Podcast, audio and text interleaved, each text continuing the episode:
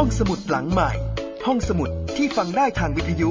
กับรัศมีมณีนิน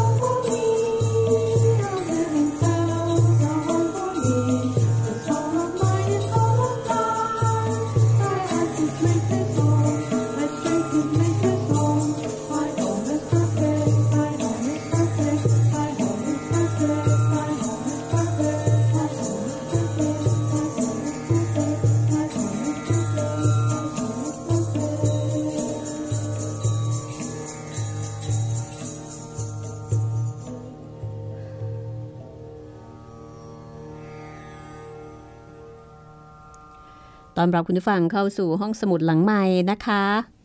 ที่นี่วิทยุไทย PBS www.thaipbsradio.com ค่ะ กับเรื่องชีวิตโยคีวันนี้มาถึงตอนที่ 18 แล้วค่ะ จากเรื่องจริงนะคะของท่านปรมาหังษาโยคานันทะที่ท่านเขียนไว้ในหนังสืออัตตชีวประวัติของโยคี เขียนไว้เป็นภาษาอังกฤษค่ะ เป็นการเขียนเรื่องโยคีโดยโยคี แล้วก็เป็นโยคีที่มีชื่อเสียงโด่งดังทั้งในอินเดียแล้วก็ต่างประเทศ โดยเฉพาะในสหรัฐอเมริกานะคะ มีลูกศิษย์ลูกหาที่นับถือท่านมากมาย วันนี้เป็นตอนที่ 18 ค่ะ แล้วก็เป็นอีกหนึ่งตอนที่น่าสนใจ จะเป็นตอนที่ท่านปรมาหังษายโยคานันทะซึ่ง ดิฉันจะเรียกท่านว่าท่านโยคานันทะก็แล้วกันนะคะ ท่านได้ไปสนทนากับแม่ครู แม่ครูเนี่ยเป็นภรรยาของท่านลาฮิริมหัสยะ ซึ่งเป็นครุของครุของท่านอีกทีหนึ่งคือเป็นครูของครู แล้วก็ถือเป็นโยคีผู้ยิ่งใหญ่มากท่านหนึ่งของอินเดียท่านโยคานันทะนะคะ ได้มีโอกาสไปสนทนากับภรรยา ของท่านลาฮิริมหัสยะ ซึ่งน่าสนใจมาก นี่คือวิทยุไทย PBS นะคะ www.thaipbsradio.com เอาละถ้าคุณผู้ฟังพร้อมแล้ว เราไปติดตามกันเลยค่ะ กับตอนที่ 18 ชีวิตโยคีค่ะ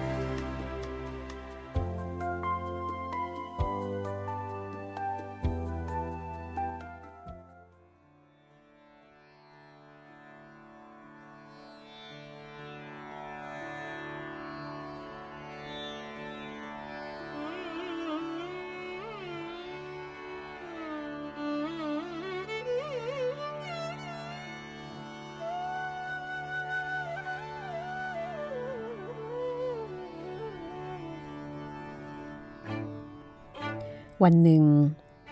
ท่านโยคานันทะ มีโอกาสแวะมาที่เมืองพาราณสี ท่านจึงแวะไปกราบ ท่านสีมาตีกาสีโมนี ท่านสีมาตีกาสีโมนีเป็นคู่ชีวิตของท่านลายฮิริมหัสยะค่ะ ท่านพักอยู่ที่บ้านของตระกูลลาฮิริที่ย่าน คุรุเทสวนโมหุลาของเมืองพาราณสี ท่านสูงวัยแล้วนะคะ แต่ยังคงงดงาม เรียกว่าเป็นสตรีที่งามตามวัย รูปร่าง ปานกลาง ผิวผ่อง ลำคอระหง ดวงตาโตเป็นประกายสุขใสแม่ครูขอรับ สมัยที่ยังเป็นทารกกระผมเคยได้รับการประสาทพรจากสามี ผู้มีปัญญายาณอย่างรู้ของคุณแม่ ท่านเป็นครุของพ่อแม่กระผม และของท่านอาจารย์ศรียุคเตสวน ผู้เป็นครุของตัวกระผมเอง แม่ครูพอจะกรุณาเล่าเรื่องราวชีวิตอันศักดิ์สิทธิ์ของคุณแม่ให้กระผมฟังเป็นบุญหูสักสองสามเรื่องได้ไหมขอรับ ลูกเอ้ยที่นี่ยินดีต้อนรับเจ้ามาขึ้นมาข้างบนกัน แม่ครูกาสีโมนีพาท่านโยคานันทะไปที่ห้องเล็กๆ ห้องหนึ่ง เป็นห้องที่เล็กเอามากๆ และครั้งหนึ่งเคยเป็นห้องที่ท่านใช้อยู่ร่วมกับสามี ข้าพเจ้ารู้สึกเป็นเกียรติที่ได้เห็นสถานที่ศักดิ์สิทธิ์ ซึ่งครูบาอาจารย์ผู้ประเสริฐเลิศล้ำ อุตส่าห์ลดตัวลงมาเล่นบทชีวิตคู่เยี่ยงมนุษย์สามัญทั่วๆไป แม่ครูพายมือเป็นเชิงเชื้อเชิญ ให้ข้าพเจ้านั่งลงบนเบาะข้างๆท่าน แม่ต้องใช้เวลาหลายปีทีเดียว กว่าที่จะรู้ถึงภูมิธรรมอันสูงส่งของสามีตัวเอง แล้วท่านก็เล่าเรื่องว่าคืนหนึ่ง ภายในห้องห้องนี้ ท่านนอนหลับฝันไป ท่านฝันเห็นเหล่าเทพยดาผู้มีรัศมีอันรุ่งโรจน์เหาะเหินอยู่เหนือตัวท่านเป็นภาพที่งาม จนเกิดจะคาดคิด ภาพฝันนั้นมีความเหมือนจริง จนท่านสะดุ้งตื่นขึ้นทันที ห้องทั้งห้องสว่างสวัยไปด้วยแสงอันเจิดจ้า แล้วท่านก็เห็นสามีของท่านนั่งขัดสมาธิเพชรลอยอยู่กลางอากาศกลางห้องท่ามกลางวงล้อมของเหล่าเทพพยดา เหล่าเทพพยดา ประนมมือสักการะท่านเหมือนกับว่าท่านสูงส่งกว่า แม่ครูกาสีโมนีประหลาดใจมาก คิดว่าตัวเองฝันไป แต่ท่านลาฮิริมหัสยะสามีกล่าวต่อท่านในในขณะนั้นว่าพักคินี เจ้ามิได้ฝันไปดอก จงตื่นเสียจากการหลับไหลให้ได้ตลอดกาลและชั่วนิรันดร์และแล้วร่างของท่านลาฮิริ ก็ค่อยๆ ลอยต่ำลงมาจนถึงพื้น โดยมีภรรยาหมอบกราบลงที่แทบเท้า ท่านอาจารย์เจ้าขา อีฉันขอกราบท่านเป็นร้อยครั้งพันครั้ง ขอได้โปรดยกโทษให้อีฉันที่เหิมเกริมคิดเอาว่า ท่านเป็นสามีของตัวเองสักครั้งจะได้ไหมเจ้าคะ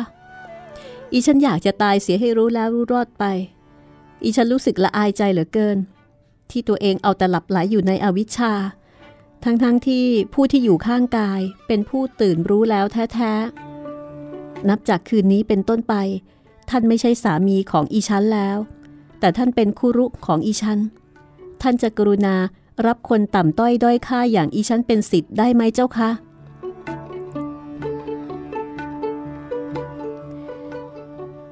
ท่านลาฮิริ ประคองแม่ครูกาสีโมนีอย่างอ่อนโยน แล้วก็กล่าวว่า ดวงวิญญาณอันศักดิ์สิทธิ์จงลุกขึ้นเถิด เรารับเจ้าไว้แล้ว จงคารวะตอบต่อเทพทั้งหลายเถิด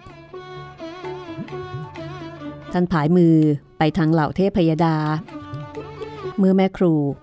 คารวะท่านทั้งหลายด้วยความเคารพนบน้อมเป็นที่เรียบร้อยแล้ว เทพพยดาทั้งหลายก็พากันเปล่งเสียงขึ้นอย่างพร้อมเพรียง ดูเสียงประสานในพระคำพีโบราณกระนั้นสักติของท่านผู้เป็นอนูแห่งพระเป็นเจ้า ขอพรอันประเสริฐจงบังเกิดแก่ท่านพวกเราขอคารวะ ท่านเหล่านั้นก้มลงคารวะ แม่ครู แทบเท้า แล้วร่างอันเรืองรองก็พลันหายวับไป ห้องทั้งห้องเหลือแต่ความมืดมิด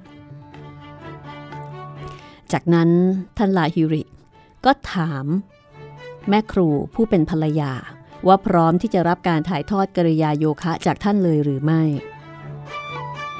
พร้อมเจ้าค่ะ อีฉันมีแต่จะเสียใจที่ไม่มีบุญวาสนาได้รับการถ่ายทอดกริยาโยคะเร็วกว่านี้ ตอนนั้นยังไม่ถึงเวลา กรรมเก่าของเจ้ามีอยู่มิใช่น้อย ที่เราช่วยลบล้างให้ โดยไม่เคยบอกให้เจ้าได้รู้ เวลานี้เจ้าเต็มใจและพร้อมสำหรับการนี้แล้ว จากนั้นท่านก็แตะหน้าผาก แล้วพลันบังเกิดพรายแสงระยิบระยับหมุนคว้างเป็นวง แล้วค่อยๆ รวมกันเข้าเป็นรูปตาทำสีฟ้าเหลือบ มีสีทองล้อมเป็นกรอบอยู่รอบนอก ตรงกึ่งกลางเป็นดาวห้าแฉก สีขาวพร่างพราย จงเพ่งจิตสำนึกของเจ้า ผ่านดวงดาวเข้าสู่อาณาจักรแห่งพระเป็นเจ้า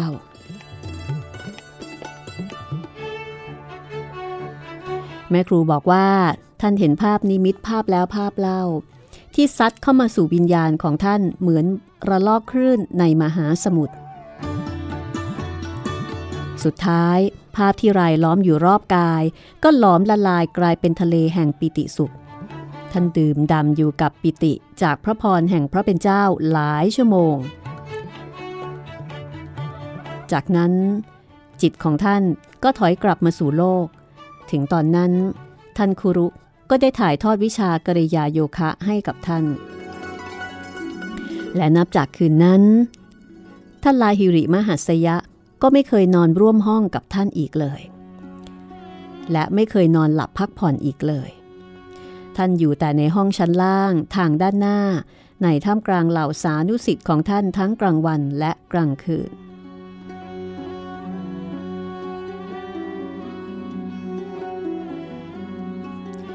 เรามาถึงตอนนี้ท่านก็เงียบไป เพราะตระหนักถึงความสัมพันธ์ที่ไม่ธรรมดาของท่านกับท่านโยคีผู้สูงส่ง สุดท้ายข้าพเจ้าจึงทำใจกล้า ขอให้ท่านเล่าเรื่องราวในอดีตให้ฟังอีก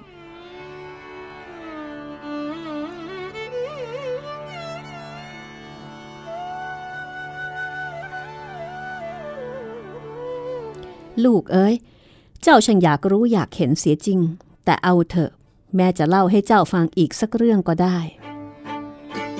แม่จะสารภาพบาปที่ตนเองเคยกระทำเรื่องไม่สมควร ต่อท่านสามีผู้เป็นคุรุของแม่ด้วย หลังท่านรับแม่เป็นสิทธิ์ได้ไม่กี่เดือน แม่ก็เริ่มว้าเว รู้สึกเหมือนตัวเองถูกทอดทิ้ง เช้าวันหนึ่งท่านลาฮิริมหัสยะ เข้ามาเอาของในห้องเล็กๆ ห้องนี้ แม่จึงรีบตามท่านเข้ามา เพราะถูกความหลงผิดเข้าครอบงำแม่จึงตัดพ้อต่อว่าท่านอย่างรุนแรงมีเวลาเท่าไหร่ ก็เอาไปทุ่มให้ลูกศิษย์ลูกหาหมด แล้วความรับผิดชอบที่มีต่อลูกเมียเล่า อีฉันละเสียใจจริง ๆ ที่ท่านไม่ได้เป็นเดือดเป็นร้อน คิดจะหาเงินมาจุนเจือครอบครัวให้มากกว่านี้ ท่านคุรุมองแม่นิ่งๆ อยู่ครู่หนึ่ง แล้วร่างท่านก็หายวับไปจากสายตาทันที แม่ตกใจกรวบจนตัวสั่น จากนั้นก็มีเสียงของท่านออกมาจากรอบด้าน ทั้งหมดนี้คือความว่างเปล่า เจ้าไม่เห็นหรืออย่างไร แล้วตัวเราที่เป็นเพียงความว่างเปล่า จะไปหาทรัพย์สินเงินทองจากที่ไหนมาให้เจ้าได้ข้าแต่ท่านผู้เป็นครุ อีฉันกราบขออภัยท่านสักล้านครั้ง ตาอีฉันมันบาปหนา มืดบอด จนไม่สามารถมองเห็นท่านได้อีก ขอได้โปรดปรากฏร่างศักดิ์สิทธิ์ให้อีฉันเห็นด้วยเถิดเจ้าค่ะ เราอยู่ที่นี่คำตอบนั้นดังมาจากเหนือหัว แม่แงนหน้ามองขึ้นไปก็เห็นร่างท่านปรากฏขึ้นกลางอากาศ ศีรษะแตะกับเพดานห้อง ดวงตาท่านเป็นประกายเจิดจ้าประดุดเปลวไฟที่ลุกโชน แม่กลัวจนไม่รู้จะกลัวอย่างไร ได้แต่หมอบคู้สะอึกสะอื้นอยู่ที่แทบเท้าท่านหลังจากที่ร่างท่านลอยลงมา ถึงพื้น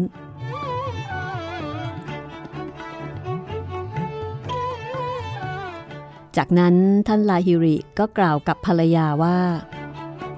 พักคินี สิ่งที่เจ้าพึงแสวงหาคือที่พยะสมบัติ หาใช่เงินทองอันมีค่าเพียงเศษเสี้ยวทุลีดินไม่เมื่อได้มาซึ่งทรัพย์ภายในแล้วทรัพย์ภายนอกก็ย่อมจะตามติดมาเองสิทธิ์คนหนึ่งของเรา จะมาช่วยเหลือดูแลเรื่องการอยู่การกินให้กับเจ้าเอง รากฏว่า จากนั้นนะคะก็มีสิทธิ์ผู้หนึ่ง มอบเงินให้กับครอบครัว คือมอบเงินให้กับแม่ครู เอาไว้ใช้จ่ายในครอบครัวเนี่ยเป็นจำนวนไม่น้อยเลย คือเป็นไปตามนั้น นี่คือเรื่องราวจากแม่ครูกาสีโมนี ซึ่งเป็นภรรยาของท่านลาฮิริมหัสยะ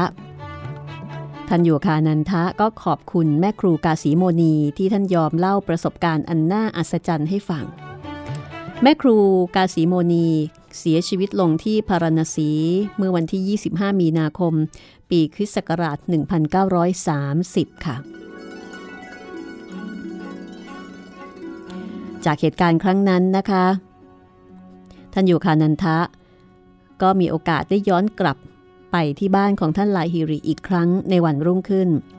แล้วก็ได้สนทนา กับบุตรชายของท่านลาฮิริ คือท่านตินคอรี และท่านดูคอรี ลูกชายทั้งสองของท่านลาฮิริมหัสยะ เจริญรอยตามแบบอย่างอันดีงามของบิดา แทบจะไม่มีที่ผิดเพี้ยนค่ะ ทั้งสองมีผิวขาวร่างสูงใหญ่แข็งแรง มีหนวดคราวดกหนา น้ำเสียงทุ้มนุ่มนวลมีกิริยามารยาทเพียบพร้อมอย่างที่คนในยุคสมัยก่อนเป็นกัน สีสตรีของท่านลาฮิริมหัสยะ ไม่ได้มีเฉพาะแค่ภรรยาของท่านเองเท่านั้นนะคะ แต่ว่ายังมีอื่นมีคนอื่นๆอีกเป็นร้อยเป็นพัน รวมถึงแม่ของท่านโยคานันทะด้วย ครั้งหนึ่ง มีลูกศิษย์ผู้หญิงคนหนึ่งเข้าไปกราบขอภาพถ่ายของท่านท่านลาฮิริเนี่ยนะคะ ท่านก็ยื่นให้ใบหนึ่งแล้วก็บอกว่า หากเจ้าถือว่าภาพถ่ายของเราเป็นเครื่องคุ้มครองป้องกันภัย มันก็จะคอยปกปักรักษาเจ้า หาไม่แล้วมันก็เป็นได้แค่ภาพถ่ายภาพหนึ่งเท่านั้น หลังจากนั้นไม่กี่วันค่ะ ขณะที่สตรีผู้นั้นกับลูกสะพ้ยของท่านคุรุกำลังนั่งอ่านคำพีพระควัตคีตาอยู่ที่โต๊ะ ก็มี คือตอนนั้นได้มีภาพถ่ายของของท่านเนี่ยแขวนอยู่บนผนังทางด้านหลัง ก็บังเกิดมีพายุฟ้าขนองอย่างรุนแรง ผู้หญิงคนนั้นก็ก้มตัวลงกราบภาพถ่ายของท่านลาฮิริ แล้วก็บอกว่า ท่านลาฮิริมหัสยะได้โปรดคุ้มครองพวกเราด้วยเถิดเจ้าค่ะ แล้วก็ก้มกราบภาพถ่ายของท่าน ทันใดนั้นค่ะ ก็มีฟ้าผ่า ผ่าเปรี้ยงลงมาที่โต๊ะหนังสือ แต่ว่าทั้งสองคนกลับไม่ได้รับอันตรายแต่อย่างใด ลูกศิษย์ผู้หญิงคนนั้นก็เล่าให้ฟังว่า เธอรู้สึกเหมือนมีแผ่นน้ำแข็งมาหุ้มอยู่รอบตัว คอยป้องกันความร้อนขนาดที่ คือมันเป็นความร้อนขนาดที่สามารถจะเผาทุกอย่างให้ไหม้เกรียมได้ คืออันนี้ก็เป็นความน่าอัศจรรย์นะคะที่ลูกศิษย์ได้เจอ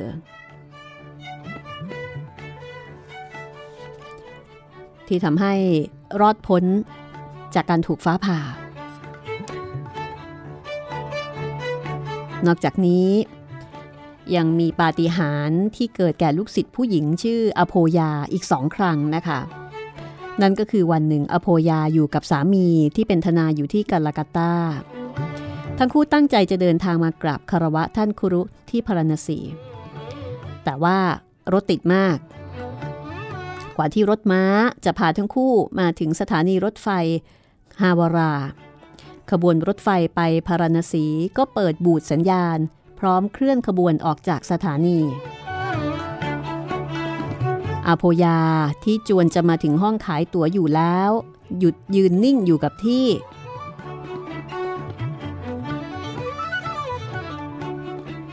แล้วก็ตั้งจิตสวดอ้อนวอนบอกว่า ท่านอาจารย์ลาฮิริมหัสยะเจ้าคะลูกกราบไหว้วิงวอนขอได้โปรด หยุดขบวนรถไปพารณสีไว้ด้วยเถิดเจ้าค่ะ ถ้าต้องรออีกวันถึงจะได้พบท่าน ลูกคงเจ็บปวดใจจนสุดจะทนได้ ปรากฏว่า ตัวรถไฟหยุดจริง ๆ คือหลังจากที่วิ่งไปได้แป๊บหนึ่ง รถก็หยุดนิ่งลง ในช่างกับผู้โดยสาร ก็ลงมายืนมุงดูปรากฏการณ์ประหลาด เจ้าหน้าที่เจ้าหน้าที่ยามประจำรางรถไฟชาวอังกฤษนะคะ ก็เดินมาหาอโพยากับสามี แล้วก็กุลีกุจอเสนอบริการให้อย่างผิดปกติ คุณครับ เอาเงินมาสิครับ เดี๋ยวผมจะวิ่งไปซื้อตั๋วให้ ส่วนพวกคุณก็ขึ้นไปนั่งรอบนรถได้เลย จะได้ไม่เสียเวลา หลังจากทั้งคู่ขึ้นไปหาที่นั่ง แล้วก็ได้ตั๋วรถไฟมาถือไว้ในมือเรียบร้อยแล้ว ขบวนรถก็ค่อยๆ เคลื่อนออกไปอย่างช้าๆทำเอาวิศวกรกับผู้โดยสารคนอื่นๆ ที่เหลือเนี่ยตกใจ แล้วก็พากันตะลีตะลาน ปีนกลับขึ้นไปบนรถอีกครั้ง ทั้งๆทที่ไม่รู้เลยว่ารถเนี่ยเคลื่อนไปได้อย่างไร หรือไม่รู้เลยเช่นกันนะคะว่าทำไมมันถึงหยุดอยู่กับที่ในตอนแรก พอถึงอาสมที่พารณสี อโพยาก็ก้มลงหมอบกราบท่านเงียบๆ แล้วก็ยื่นมือออกไปหมายจะจับเท้าท่าน ท่านคุรุก็ดุบอกว่า มีสติหน่อยอโพยา เจ้านี่มันชอบหาเรื่องกวนเราอยู่เรื่อยทำราวกับว่าถ้ารอขบวนรถถัดไปแล้ว มันจะมาไม่ถึงที่นี่อย่างนั้นแหละ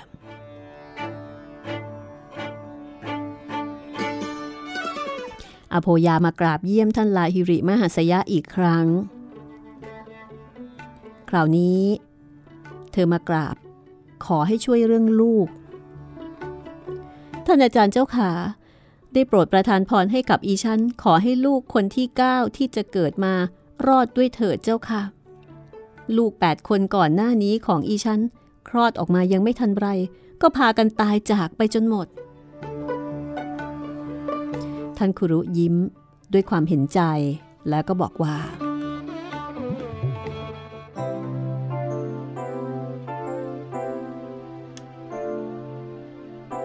ลูกของเจ้าคนนี้ จะอยู่รอดปลอดภัยดี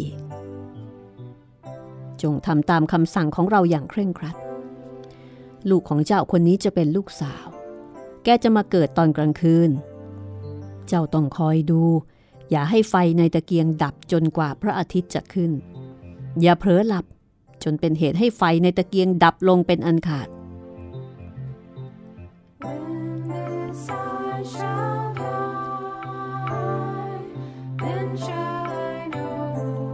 ลูกของอโพยา เป็นลูกสาวจริง ๆ ค่ะ แล้วก็เกิดตอนกลางคืน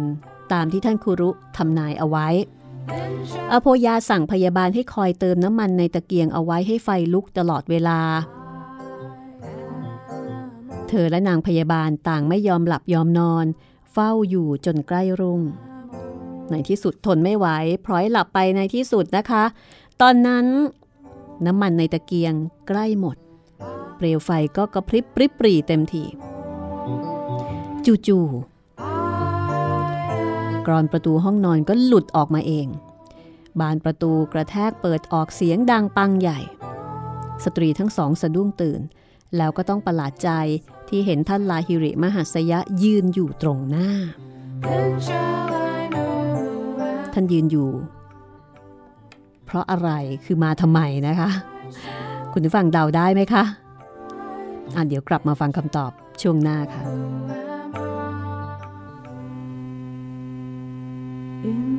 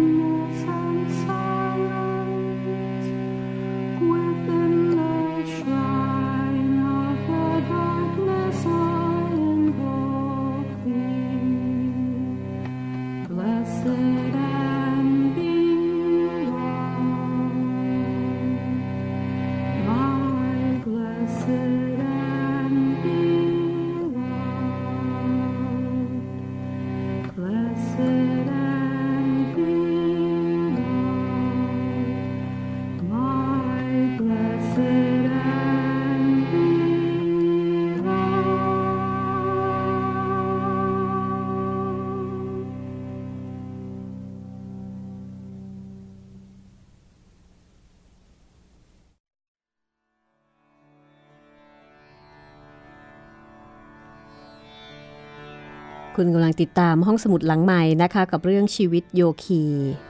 เรื่องจริงค่ะ จากชีวิตของท่านปรมาหังษาโยคานันทะ จากหนังสือที่ท่านเขียนเองจากประวัติชีวิตของท่าน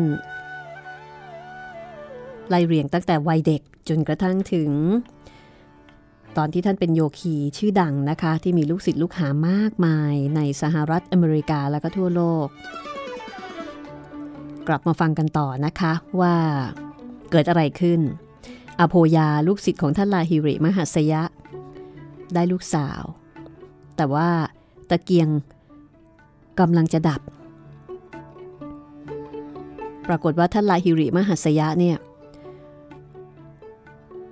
ชี้ไปที่ตะเกียง แล้วก็บอกว่า อโพยาระวัง แสงไฟในตะเกียงจะดับอยู่แล้ว นางพยาบาลจึงรีบกระวีกระวาดเอาน้ำมันมาเติม ทันทีที่แสงไฟลุกจ้าอีกครั้ง ท่านคุรุก็หายตัวไป ประตูปิดสนิทเหมือนเดิม กรอนประตูก็เลื่อนกลับเข้าที่โดยไม่เห็นคนทำลูกคนที่เก้าของอโพยาจึงมีชีวิตรอดปลอดภัย และในปี 1935 เมื่อท่านโยคานันทะเอ่ยปากถามถึงนะคะ ก็ได้ความว่า ยังมีชีวิตอยู่เป็นปกติสุขดีก็คือ สามารถจะรอดชีวิตมาได้ นี่คือสองเรื่อง ที่ท่านแสดงปาฏิหาริย์ให้เห็นกับลูกศิษย์สตรีของท่านคืออโพยา ยังมีเรื่องมหัศจรรย์อีกหลายเรื่องนะคะ เช่น เรื่องที่เกิดกับกาลีกุมารบรอยสิทธิ์คนหนึ่งของท่านลาฮิริมหัสยะ ที่ก็เคยเล่าเรื่องราวชีวิตที่เกี่ยวข้องกับท่านคุรุให้ท่านโยคานันทะฟังหลายเรื่อง ฉันมักไปกราบคารวะท่านที่พารณสี แล้วก็พักอยู่ที่อาสมของท่าน ครั้งละหลายสัปดาห์ แล้วฉันก็เห็นโยคีหลายท่าน พวกทันทีสวามีน่ะ พวกท่านจะมาที่อาสมกันในตอนกลางคืน นั่งอยู่ที่แทบเท้าท่านคุรุ บางครั้งก็จะถกกันเรื่องปรัชญาและการทำสมาธิ พอฟ้าสาง พวกท่านก็จากไป ตลอดเวลาที่ฉันพักอยู่ที่นั่น ฉันไม่เคยเห็นท่านลาฮิริมหัสยะเอนกายลงนอนเลยแม้สักครั้ง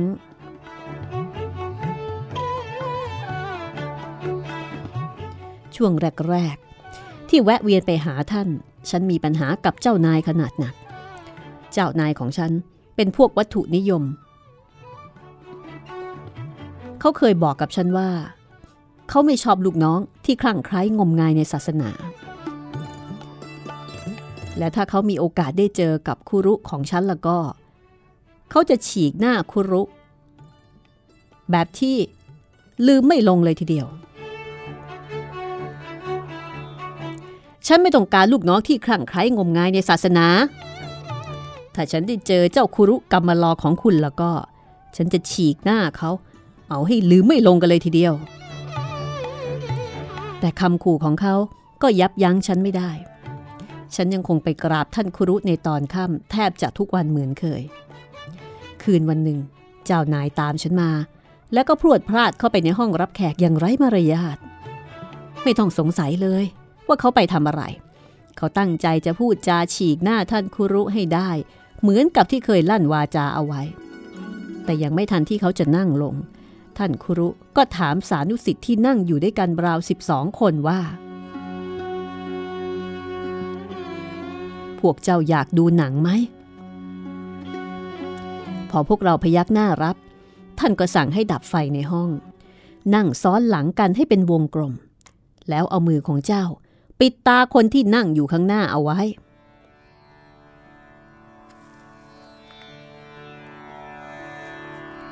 ฉันไม่แปลกใจเลย ที่เห็นเจ้านายทำตามคำสั่งของท่านคุรุ ถึงจะเป็นการทำอย่างไม่เต็มใจก็เถอะ ผ่านไปไม่กี่นาที ท่านคุรุก็ถามขึ้นว่าพวกเรามองเห็นอะไรกันบ้าง อาจารย์ขอรับ กระผมเห็นผู้หญิงหน้าตาสะสวยคนหนึ่ง เธอห่มสารีคลิปชายสีแดง แล้วก็ยืนอยู่ใกล้ ๆ กับต้นหูช้างขอรับสิทธิ์คนอื่นๆ ก็ตอบเหมือนกันว่า เห็นอย่างเงี้ยเห็นเห็นอย่างเดียวกัน ท่านคุรุจึงหันไปหาเจ้านายของฉัน แล้วก็ถามว่า เจ้าจำผู้หญิงคนนั้นได้ไหมล่ะ เออจำได้ขอรับ เจ้านายของฉันตอบรับ ท่าทางกระอักกระอ่วนยังเห็นได้ชัด กระผมทุ่มเงินให้กับเจ้าหล่อนอย่างขาดสติ ทั้งๆทที่มีภรรยาผู้แสนดีอยู่แล้ว กระผมละอายใจเหลือเกิน ที่มาที่นี่ด้วยเจตนาอันเลวร้าย ท่านจะอภัยให้กระผม และกรุณารับกระผมเป็นสิทธิ์ได้ไหมขอรับ ก็คือพูดง่าย ๆ ผู้หญิงคนนี้เนี่ยเป็นเมียน้อยหรือเป็นกิ๊กนั่นเอง ถ้าเจ้าดำรงตนให้อยู่ในศีลในธรรมได้ตลอด 6 เดือนนี่เราก็จะรับเจ้าเป็นสิทธิ์แต่ถ้าทำไม่ได้ เราก็คงจะไม่ต้องรับเจ้าไว้เป็นสิทธิ์หรอก ปรากฏว่าเจ้านายของคุณกุมารเนี่ยข่มใจได้แค่3เดือนก็พ่ายแพ้ต่อตันหาราคาหวนกลับไปมีความสัมพันธ์กับผู้หญิงคนนั้นอีกครั้งสองเดือนต่อมาเขาก็เสียชีวิตลง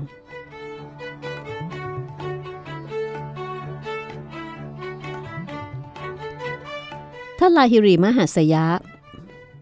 มีสหายที่มีชื่อเสียงคนหนึ่งนะคะ ชื่อว่าท่านสวามีไตรลังคะผู้คนก็ลือกันบอกว่าท่านสวามีผู้นี้เนี่ยมีอายุมากกว่า 300 ปีแน่โยคีทั้งสองมักจะนั่งสมาธิด้วยกัน ชื่อเสียงกิตติศัพท์ของท่านไตรลังคะเนี่ยดังมาก จนมีชาวฮินดูน้อยราย ที่จะปฏิเสธไม่ยอมเชื่อเรื่องเล่าเกี่ยวกับปาฏิหาริย์ของท่านว่าไม่ใช่เรื่องจริง คือชื่อดังมากแล้วใครๆ ก็เชื่อว่าท่านท่านเป็นคนที่มีอิทธิฤทธิปาฏิหาริย์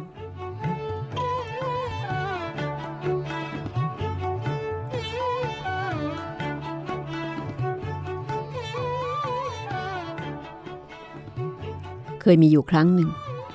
ที่ชาวบ้านเห็นว่าท่านสวามีไตรลังคะเนี่ย ดื่มยาพิษร้ายแรง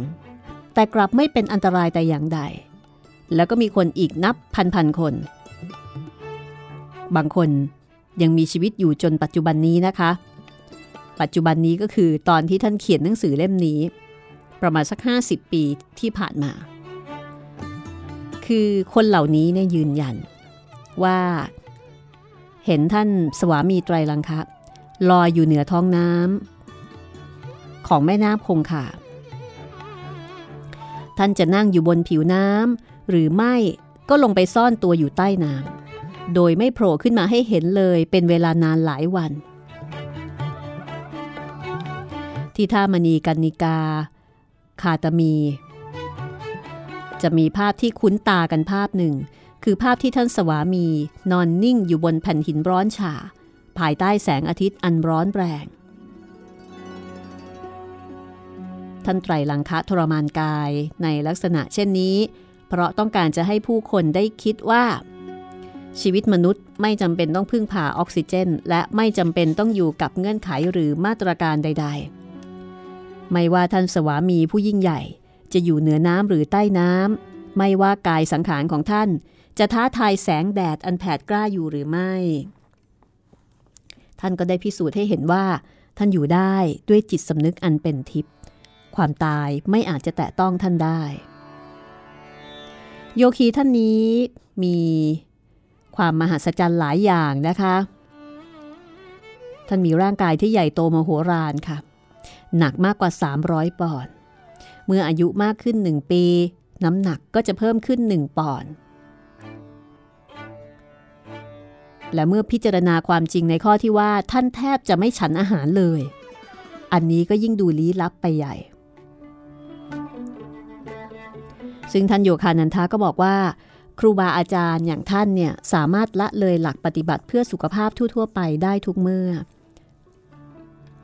คือเหมือนกับสามารถที่จะควบคุมอะไรบางอย่างได้ด้วยเหตุผลพิเศษบางประการ และโดยมากก็จะเป็นเหตุผลที่ลี้ลับซับซ้อน และมีเพียงตัวท่านเองเท่านั้นที่รู้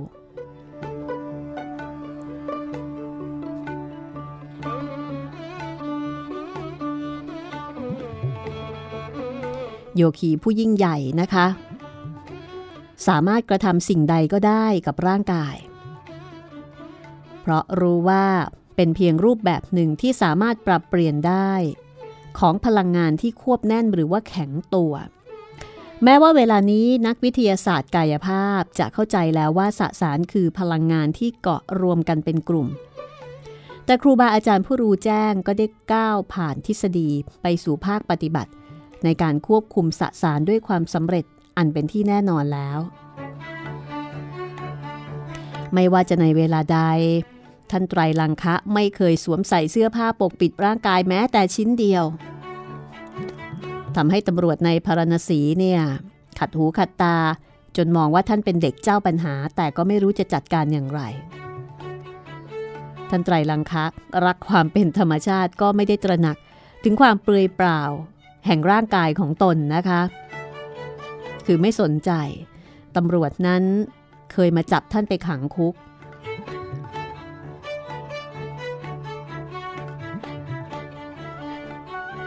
แต่ปรากฏว่า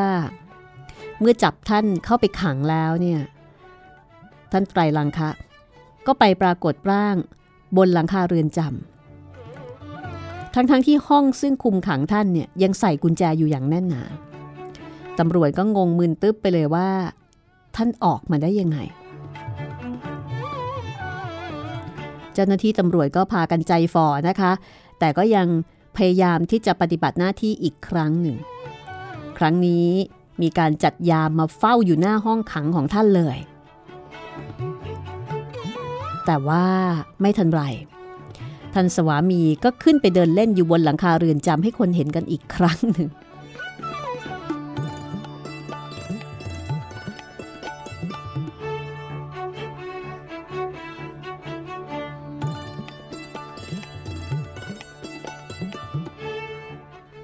โยคีท่านนี้ มักนิ่งเงียบ ท่านมีใบหน้ากลมแป้น มีพุงอ้วนกลมเหมือนถังใบมะคือมา แต่ท่านจะฉันอาหารนานๆ ครั้งเท่านั้นนะคะ คือไม่ค่อยกิน นานๆ จะฉันอาหารสักทีหลังจากอดอาหารติดต่อกันนานหลายสัปดาห์ ท่านก็จะฉันนมเปรี้ยวที่สิทธิ์นำมาถวายสักหม้อนึ่งครั้งหนึ่ง มีคนชอบลองดีค่ะ หมายใจจะมาเปิดโปงว่าท่านเนี่ยเป็นแค่นักต้มตุ๋นก็ผสมปูนขาวที่ใช้ทาผนังห้องมาถังใหญ่ แล้วก็นำไปวางไว้ตรงหน้าท่านสวามี แล้วก็แกล้งทำเป็นเคารพนบนอบบอกว่า ท่านอาจารย์ขอรับ กระผมนำนมเปรี้ยวมาถวายท่าน กรุณาฉันนมที่กระผมนำมาถวายด้วยเถิดขอรับ ท่านไตรลังคะ ยกถังปูนขาวที่มีฤทธิ์กัดกร่อนอันรุนแรงนั้น ดื่มลงไปจนหมดอย่างไม่ลังเล ไม่กี่นาทีให้หลังค่ะ คนที่เอามาถวายก็ล้มลง ร้องครวญครางอยู่กับพื้นด้วยความเจ็บปวดทรมานเจียนตาย โอ้ยช่วยด้วยขอรับ ท่านสวามี ช่วยกระผมด้วย ปวดแสบปวดร้อนเหลือเกินแล้ว กระผมมันชั่ว คิดอยากจะมาลองดีกับท่าน โปรดอภัยให้กับกระผมด้วย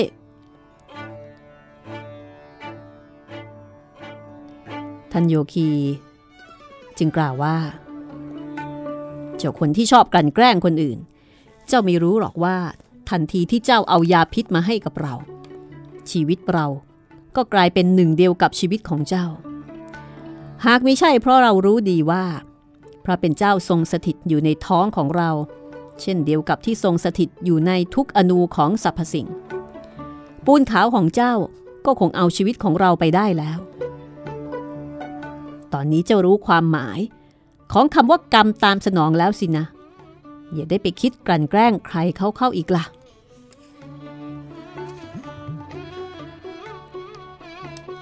ผู้ชายคนนั้น ก็หลบออกไปอย่างเงียบๆด้วยความละอาย ความเจ็บปวดที่ย้อนกลับไปหาคนทำไม่ได้เกิดจากเจตนาของท่านไตรลังคะแต่เป็นการทำงานของกฎแห่งกรรมเพื่อให้เกิดความยุติธรรม กฎแห่งกรรมที่คอยดูแลให้ลูกตุ้มของสรรพสิ่งที่แกว่งไปไกลสุด แล้วก็ต้องแกว่งกลับมา กฎแห่งเบื้องบนนี้จะทำงานอย่างฉับพลันทันที กับบุคคลผู้ตระหนักรู้ในพระเป็นเจ้าแล้วอย่างท่านไตรลังคะเพราะว่าพวกท่านได้กำจัดกระแสแห่งอัตตาที่เป็นอุปสรรคขัดขวางออกไปจนหมดสิ้นแล้ว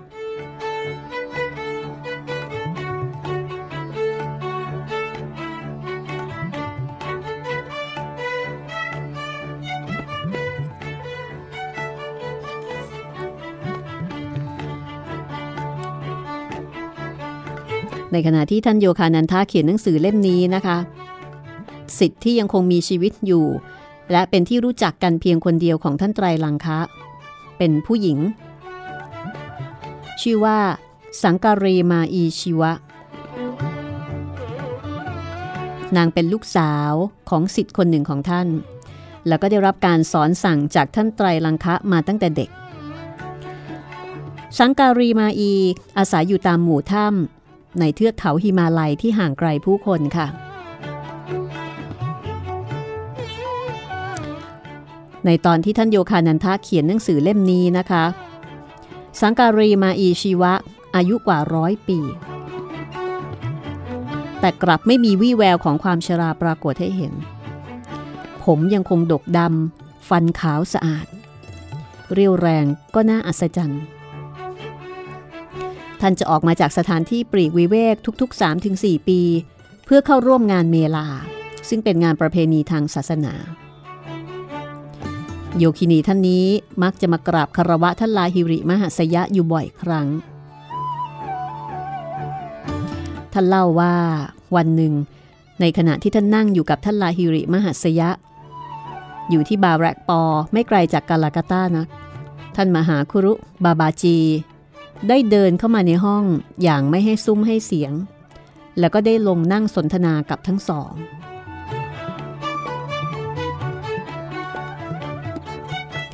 อาพรของท่านคุรุ ผู้อยู่เหนือความตายเปียกน้ำชุ่ม ราวกับว่าท่านเพิ่งขึ้นมาจากแม่น้ำกระนั้น ท่านเมตตาให้คำชี้แนะเรื่องการปฏิบัติธรรมบางข้อกับฉัน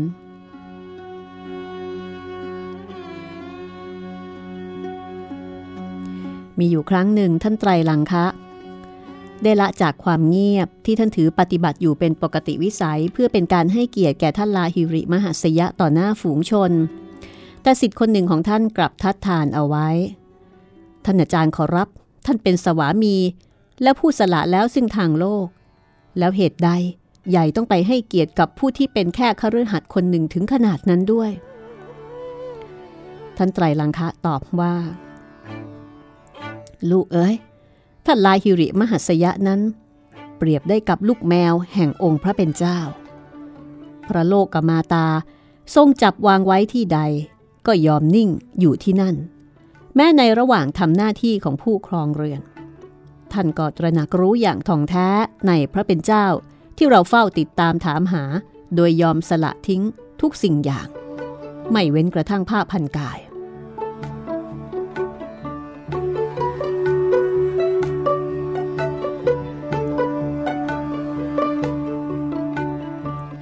เรื่องราวของท่านไตรลังคะแล้วก็ลูกศิษย์ อันนี้ก็ทำให้เห็นถึงเอ่ออนุภาพหรือว่าผลของการปฏิบัติกริยาโยคะ ซึ่งเป็นแนวทางปฏิบัติของโยคีนะคะว่าสิ่งเหล่านี้นี่เป็นเป็นแนวทางปฏิบัติแล้วก็เป็นภูมิปัญญาของอินเดียโบราณ ในการเข้าถึงความลับของธรรมชาติ ความลับของร่างกาย เมื่อเข้าถึงแล้วก็ได้ใช้ความรู้นั้นในการควบคุม ร่างกายและจิตใจ ให้อยู่เหนือการเวลา อยู่เหนือโรคภัยไข้เจ็บได้ด้วย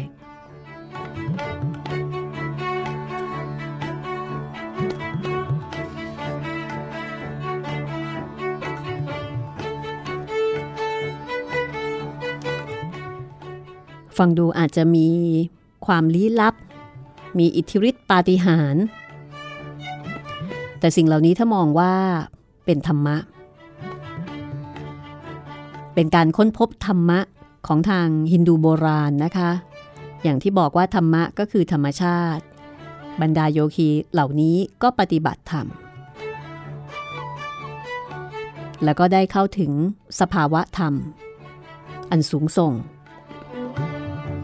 แต่ว่าก็ต้องปฏิบัติอย่างเข้มงวด แล้วก็เคี่ยวกรำตัวเองอย่างหนักทีเดียวค่ะ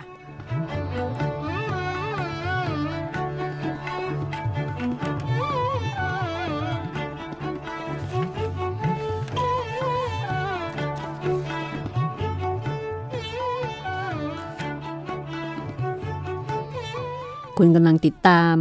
ห้องสมุดหลังใหม่นะคะ กับเรื่องชีวิตโยคี ซึ่ง เป็นเรื่องจริงนะคะ ของท่านปรมาหังษาโยคานันทะซึ่งเป็นโยคีชื่อดัง แล้วก็ท่านได้เขียนหนังสือเล่มนี้ จากประวัติชีวิตของท่านเองเป็นภาษาอังกฤษ มีแปลเป็นภาษาหลายภาษา แล้วก็พิมพ์หลายครั้งมากค่ะขายดิบขายดี เป็นที่นิยมชื่นชอบนะคะ ในหมู่ของนักแสวงหาทางจิตวิญญาณ แล้วก็ได้รับการยกย่องให้เป็นหนังสือทางจิตวิญญาณที่ดีที่สุดเล่มหนึ่งในศตวรรษเลยทีเดียวค่ะ ห้องสมุดหลังใหม่ได้นำมาถ่ายทอดให้คุณได้ฟัง ที่นี่วิทยุไทย PBS www.thaipbsradio.com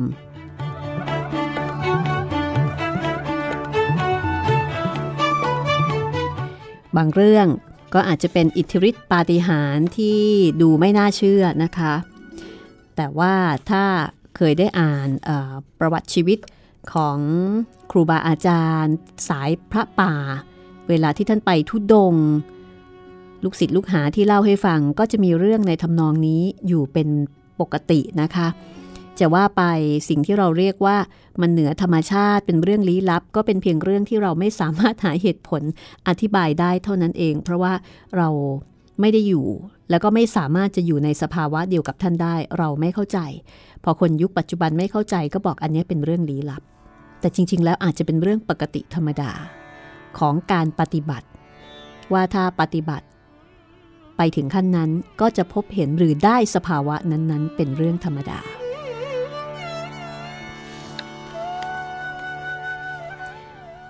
ต่อไปถ้าเกิดว่าใครไปอินเดียนะคะ ไปเห็นบรรดาสวามีหรือว่านักบวชทั้งหลาย แต่งตัวแปลกๆก็อาจจะทำให้เรามองท่านสวามี หรือว่านักบวชเหล่านั้น แตกต่างไปจากที่เราเคยรับรู้ใช่ไหมคะ เพราะว่าท่านเหล่านั้นก็เป็นนักบวชผู้มุ่งแสวงหาความหลุดพ้นแสวงหา การเข้าถึงซึ่งพระเป็นเจ้า ถ้าเป็นของเราก็คือเพื่อที่จะให้พบเห็นธรรมะ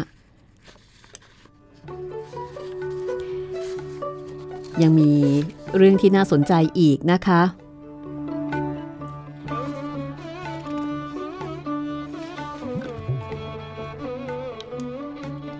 เช่นมีอยู่ครั้งหนึ่ง ท่านลาฮิริมหัสยะ เคยชุบชีวิตเพื่อนคนหนึ่ง ของท่านสียุคเตสวนเนี่ยค่ะ ให้ฟื้นคืนจากความตาย เพื่อนคนนั้นของท่านชื่อว่าราม รามกับท่านเป็นเพื่อนที่สนิทกันมาก ไปไหนมาไหนด้วยกันตลอด รามเป็นคนขี้อายและก็ไม่ชอบสูงสิงกับใคร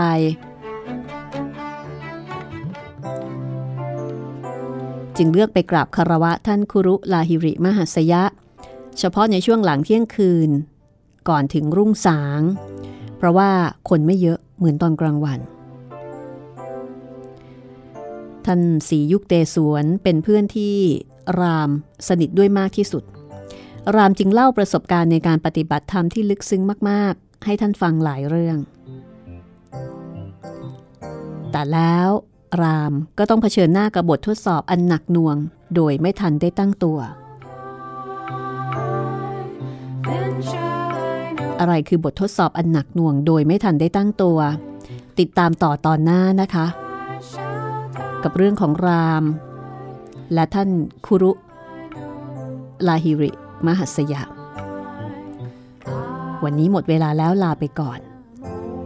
สวัสดีค่ะ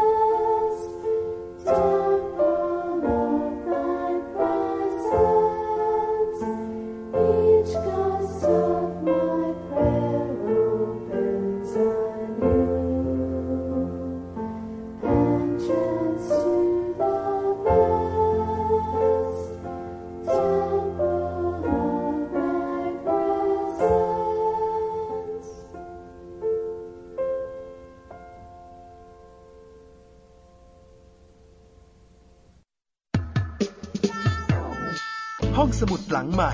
ห้องสมุดที่ฟังได้ทางวิทยุกับรัศมีมณีนิน